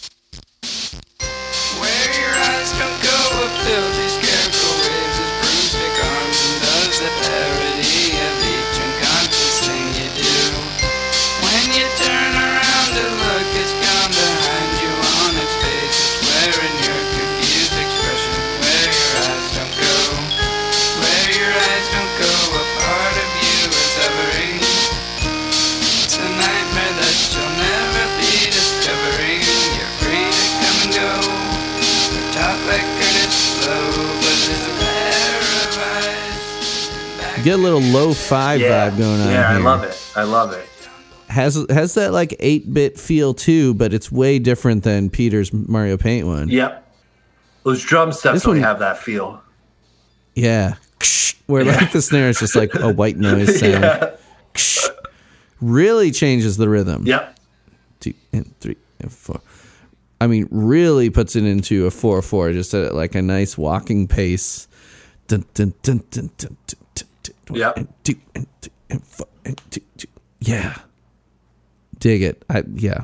I just love hearing shit in like covered in a way where I'm like, oh, I wouldn't have thought of doing that. Yep. Yep. Okay, then we've got uh, perhaps the earliest cover. This William Irvine on Bandcamp. It's it's williamdevo.bandcamp.com. William Devo, so we know he likes some good shit. It, it says now I didn't realize this when I first played it. I'm like, man, it sounds like shit. like the reco- the recording sounds like shit. But then it says that it's from something he recorded in 1993. It says from an album called Bunch of Notes, released June 1st, 1993. And I haven't listened to any of the rest of this, but clicking over to it for the first time, the titles of some of these we got Hamburger Helper, Stoogeathon, Bunch of Notes, G- Guitar Solo, and it's 17 minutes long. That's awesome. Shoot Me, Jazz Organ Solo, Drum Solo, Generic Bass Solo. I gotta just listen to this. This sounds intriguing. Um, he's also got a Mario Paint covers album. I'm noticing to the side, but uh, so if if we are to, to, to believe this is from 1993, and I think it is because clicking over to some other stuff, it does have more modern dates. I think he just decided to upload some classic William Irving jams from Pittsburgh, my uh, where my family originated from. Uh, parents grew up there before moving to Chicago. So props. Let's listen to this very lo-fi. Where your eyes don't go.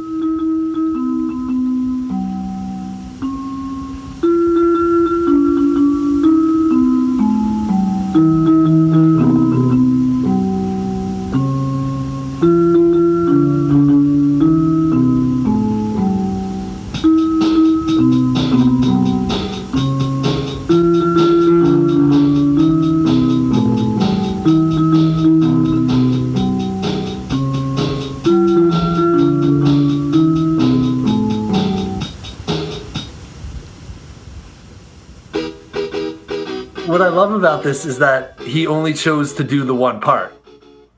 It's just that part It's a minute and a half. of that of just the the kitchen. I love it. It just goes right to Yeah. it. It just goes right to it. And just the tape hiss. I know that is. But the keyboard sounds really good. Yeah, it's cool. I wonder what he would have been using. Yeah, something. 93. What kind of keyboard he would have been rocking. the drums come in. Again, not 6 8, but like it almost like hits you by surprise Yep. because it starts out without percussion. You assume it's just going to be, you know, as much like the album as he could, but it's just so out there. It, yeah, fantastic. You could buy it for a dollar. I love when people people put up covers on Bandcamp charging money for them. I guarantee he did not pay the licensing for his little cover from 1993. Whatever. I think about that a lot. I don't know Yeah. if now's the time Well- to get into that. But how do people charge people for music that they don't have the the rights to be charging? I feel like it happens a lot. It really, I, I'm curious about it. But what, I'm sorry. Mhm. Yeah, any of might be Giants content that I am paying that I am asking for money for, I have paid the Johns for uh, for the licensing. Yeah. Um, yeah, I mean Purple Toupee that cost me around a thousand dollars in licensing fees. Oh, really? Really? That is less expensive than I ever would have thought in a trillion years. Well, okay. So what I've usually done, and I, I, you know, usually I'm doing stuff in small runs. That was a bigger run than I usually do. Usually my bands like we put out uh, a covers album, not of they, just they might be giants, but uh, a covers album um, that we wanted to press to CD and sell and put on Spotify, yada yada. Um, we only were doing hundred CDs, and basically to pay licensing. Have you even you've never done that before? So um, Easy Song Licensing is a site that makes it pretty easy. Um, it's right in the name, and you basically prepay. Like you kind of predict how many things you're going to sell. So obviously we we order 100 CDs. So we just say we're going to sell 100 CDs, and then we predict or kind of prepay f- for 300 downloads and a thousand streams. And each of those songs was like between 45 to 50 dollars. Okay. So that ended up being, I mean, it, it was a it was a double disc, but yeah, since we were doing l- lesser numbers, it was around eight hundred to do all twenty four of those songs or whatever we had. Um, but Purple Toupee was a lot of songs. Ordered more CDs, planning to yeah more downloads. More, I mean, we've already had a shitload of downloads and moved a lot of CDs. So what happens when you go over um, the yeah. downloads? Do they come a knocking? You know, it's funny. It seems to be, as far as I can tell, basically the honor system. Interesting. Like, yeah, I think like you know, if you do go over that, I mean, it would be very difficult for Easy Song Licensing to look through every single streaming site and see what numbers are they getting on these. Uh, or like access your data about the downloads that you've had from wherever, Yeah. you know, Amazon Music or iTunes or what. Um, and that would be also very hard for the Might Be Giants to find out about like exact numbers. Did they pay enough? You know, it's it it's weird. I think it's basically honor system, and unless like you're, you know, if you're like Taylor Swift covering They Might Be Giants, you're like, yeah, I'll throw them fifty bucks, and then you sell a bajillion like vinyl LPs of this that has this cover on it. They'd probably be like, ah, Yeah. I think we're gonna need a little more than that. But for little old me, Yeah, yeah. you know, I'm giving him money, and I think I'm probably prepaying even more than I would probably. You know, we'll see with Purple Toupee. It's been it moved really well at the start, and we're and still getting sales in. You know, just at a more of a trickle now, but I've moved a lot. But I paid for the licensing myself, well, out of Patreon money. So people that are patrons, you helped license these songs. It didn't come out of the charity money. It was paid for by y'all. Nice people. Yeah, it's weird. It's, you know, yeah. The music industry is a weird place. Everyone, you know, I want the Johns to make their money. Absolutely. If I'm going to use the, use their great songs to sell my own thing, Yeah. I feel like they deserve something. Totally. Yeah. Anyway, I think. Oh, is it time for our covers? So, Tell us about yours first, man. This is awesome. You just gave it to me today. so yes, I like, I hot damn. I did it. I just dug it up. I did it when we first talked about this, whatever, two and a half years ago. Mhm.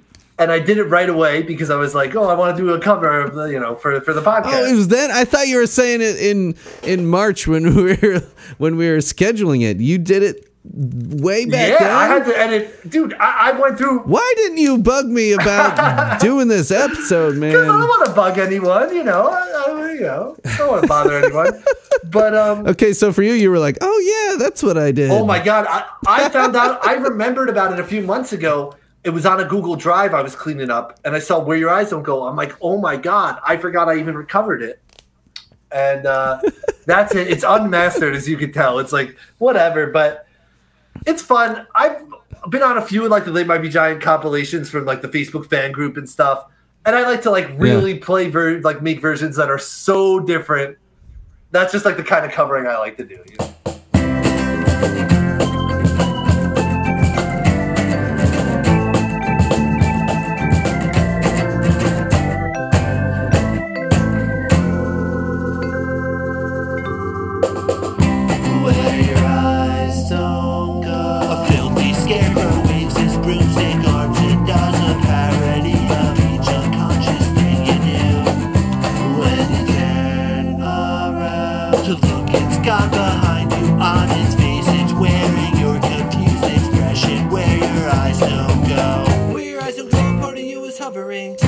Nightmare that you will never be discovering.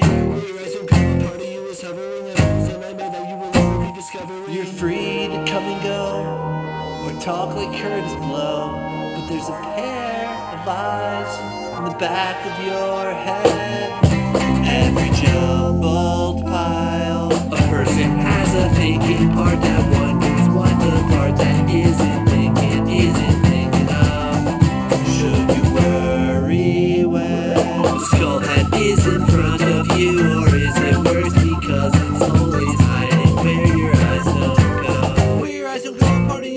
It's a nightmare that you'll never be discovering. You is hovering. It's a nightmare that you will never be discovering. You're free to come and go, or talk like Kurtis Blow.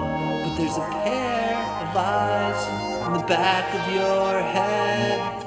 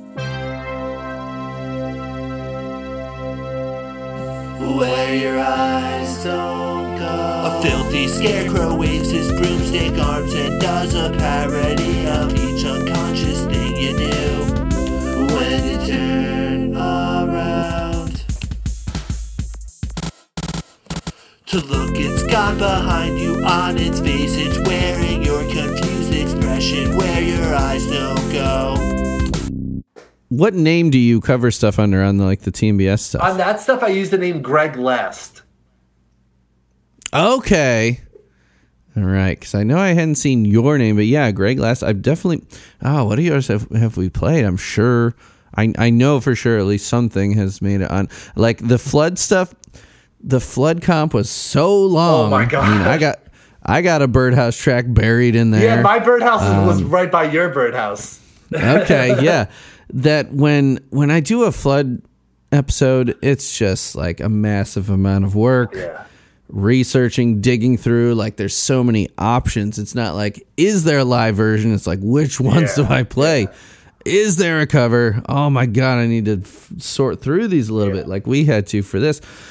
Whew, man. But your your your cover here, where your eyes don't go, it's great. It's like it's almost like They Might Be Giants aesthetic like encapsulates into one song where it's like jumping it's almost like you're jumping genres within the song. There's like all these different feels like these little turns it takes. Like it almost turns into a ska song at one point. Yeah. Like, there's a little synth stuff. A lot of it seemed kind of like a folk punk kind of AJJ kind of thing to me kind of vibe. Rosenstock. Yeah, totally, totally, yeah.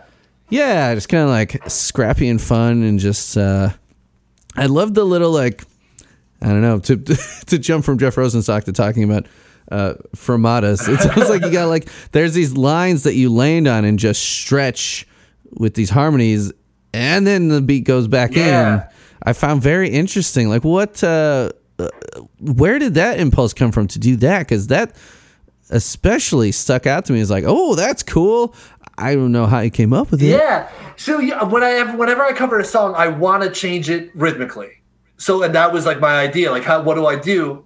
And uh, like I did letterbox on one of the comps. I forgot which one, and I Okay. totally played that as a completely different rhythmic song.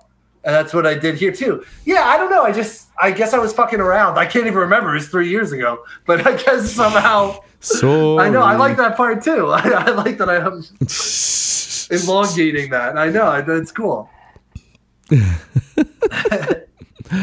yeah, it, it, it's it's great. It's just there's a lot going on in such a short song. Not it it does, but it's there's a lot going on without it feeling like overbaked. It's very fun and exciting because there is yeah just twists and turns.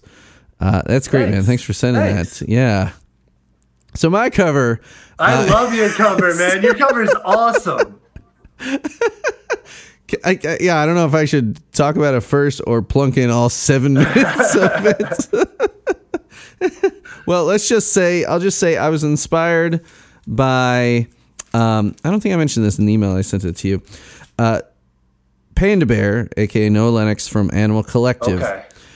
was asked to do a piece for the Calm meditation app Oh wow. And he made them a track that's 17 minutes long and they rejected it Oh my god. so he put it up on youtube Oh wow. it's the fucking greatest thing ever because are you an animal collective Yeah, fan totally. I like them. yeah yeah and i mean they've been all over the place in their career but but basically they're a really fucking weird band like not for not for the normies Yeah, man yeah. it's only for cool people like us but i mean fucked up shit like the fact that calm would ask him or commission him i would hope he would have been paid before tracking this long thing um would commission him like yeah you know i'm really into this band animal collective. They do some cool atmospheric stuff. Let's have him make one. And then he sends them this and i mean i could i could plunk in a little bit of it here. It's very ambient but also like a little bit aggressive. Okay. There's not really any percussion there's some like kind of percussive type elements that come in later but at the beginning it's just like just like these overtones it's just like I think, but I'm fucked. I'm get, get fucked up taste, I guess. That it is kind of relaxing, almost in a way that like that throat singing is, where it's just like, Yeah. right, where it's kind of like just like trances you out, right? But they rejected it, which I think he probably wore as a badge of honor as much as anything. It's like, well. Fuck that! I can't make that normal shit. This is this is who I am. But I don't know what they would have expected Yeah, seriously. from the guy in Animal Collective, like, and he's gone kind of poppy and like weird, kind of twisted Beach Boys kind of stuff. Yeah. But like, if you're looking for a meditation thing, like, what do you think he's gonna do? I mean, you think he's gonna do some little like twinkly lullaby? No. but anyway, so like, I mean, it's a 17 minute thing, but you know, maybe I'll drop in like 30 seconds of it to get the vibe. But like my first, like that tone I found that the first chord that swells in on mine, that was kind of inspired by that. And I took it from there. So I'm, fuck, I'm doing, I'm dropping the whole thing in here. You know, Hell yeah. listen to it or don't. Hit the 30 second button several times.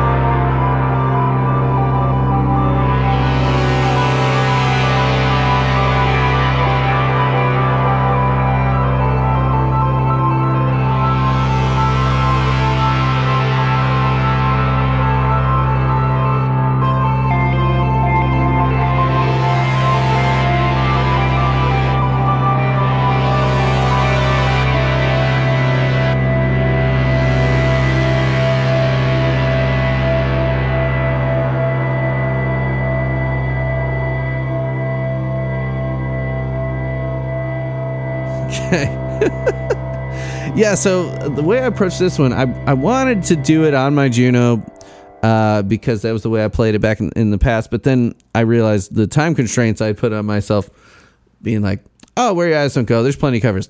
Yeah, but fuck, I love this song. I want to do something. And I, well, I shouldn't do it like I did before. I wanted to use my Juno just to cue in all the tones, but yeah, it was like I need this in like three days. Uh, so I ended up doing MIDI. I even brought my MIDI keyboard to school today, and on my prep period, finished it up. Nice. And and it uh, the swelling synth tones with the chords, and there's like all these overtones and stuff that make even the even the major chords sound like ominous. Yeah, yeah. Um, that is recorded to a click at like 65 BPM in 4/4. Oh, interesting. Uh, okay. Yeah, that is recorded to a click, but all the swelling and stuff, it's really hard to grab any kind Yeah, of beat from yeah. it. You know, I didn't put any percussion. I didn't want Yeah. to. Wanted it to be ambience.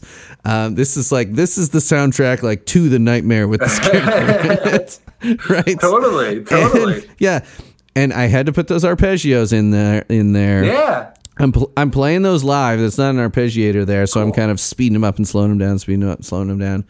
Um, and again, it's going to the chords, but I'm not adhering to like any sort of subdivision click or anything. I'm just kind of Yeah. however fast I felt like it as I went. And the melody doesn't even, I don't even reveal the melody until the chorus, and it's like so low, it's kind of tucked in. So really, it takes, you're like three minutes into the song before you're like, it kind of sounds like where your eyes don't go. yeah. I love that though. That's what I, I love that.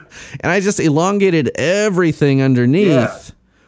But then when I came in with the melody, I almost play it up to speed. So like the chords and the melody don't match up in the same way. Yeah. And it's just like that's just how it happened. I'm like, I'm going with it. And I just want it to be kind of like not so much dreamy, but like nightmare Like it's Yeah. just fucking yeah, and it ended up being seven minutes. It's awesome. I think it came out really good, man. I really like it. Yeah, no vocals, which is very hard for me to resist. Okay. Like, I don't know if you heard my I broke my own rule cover from that episode. Yeah.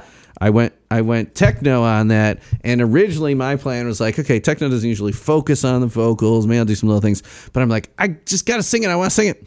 And this one, like, I resisted that urge because I'm like, I just want it to be just this, yeah, like the anti meditation app. Nice. Yeah, yeah. Like if you want to fall asleep and see those those skulls, you know, the skull head where your eyes don't go.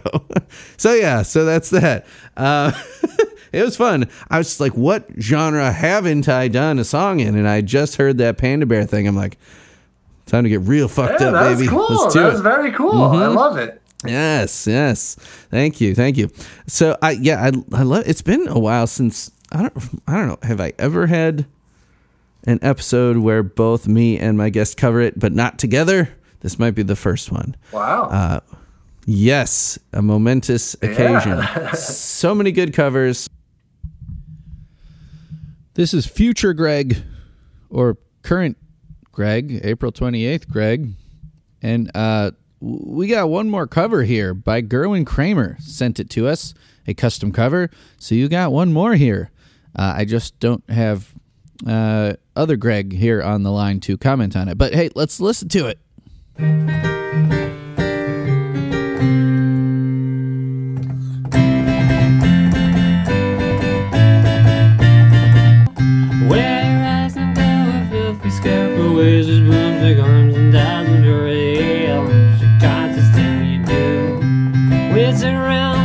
Is gone behind your arm. Its face is wearing your confused expression. Where your eyes have been, Where your eyes and go, a part of you is suffering.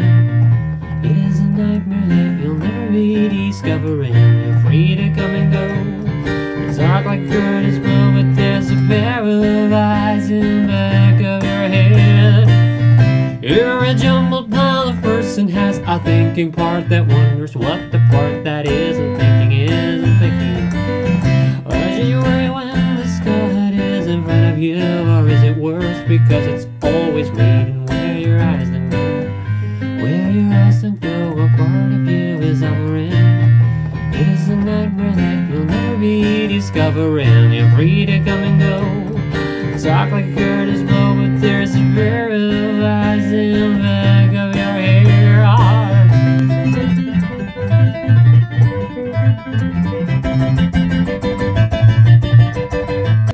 Where filthy scarecrow waves his broomstick arms and does a birdie of each unconscious thing you do.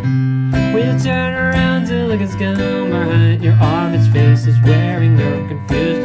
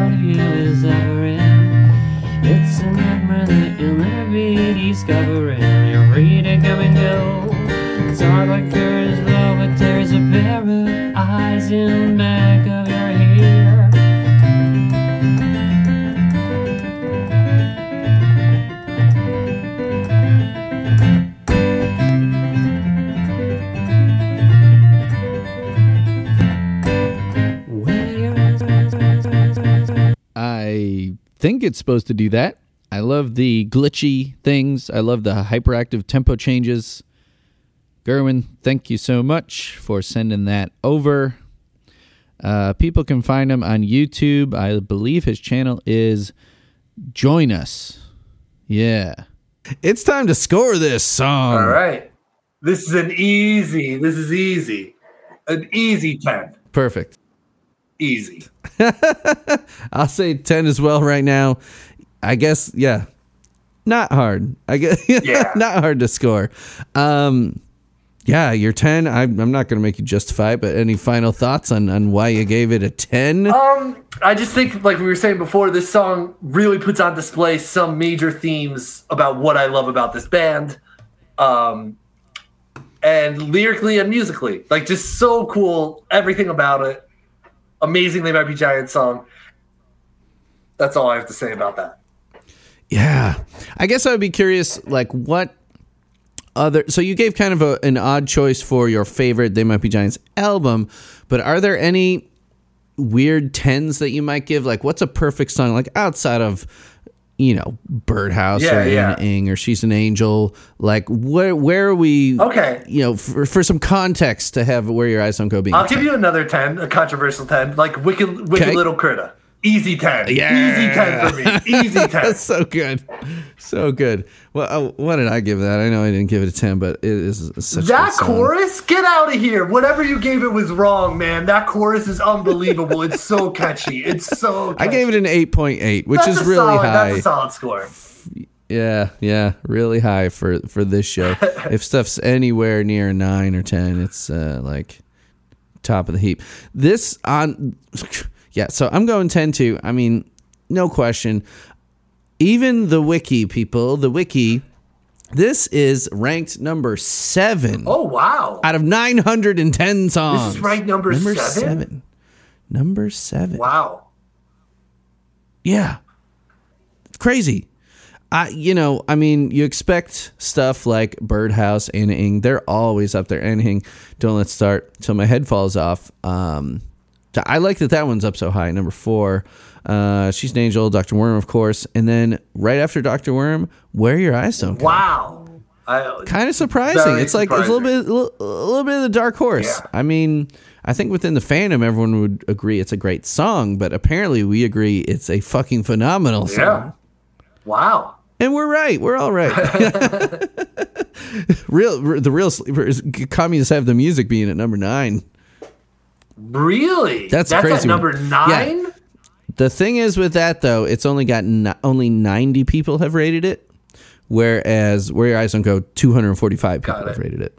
Birdhouse, five hundred fifteen people have rated it. But yeah, number seven. I mean, Wow. that's still impressive. I think you know the rankings only mean so much when you get down into like the three hundreds. You're like, oh, this is ranked. This is ranked three hundred fifty, but this is three hundred forty-nine. How dare they?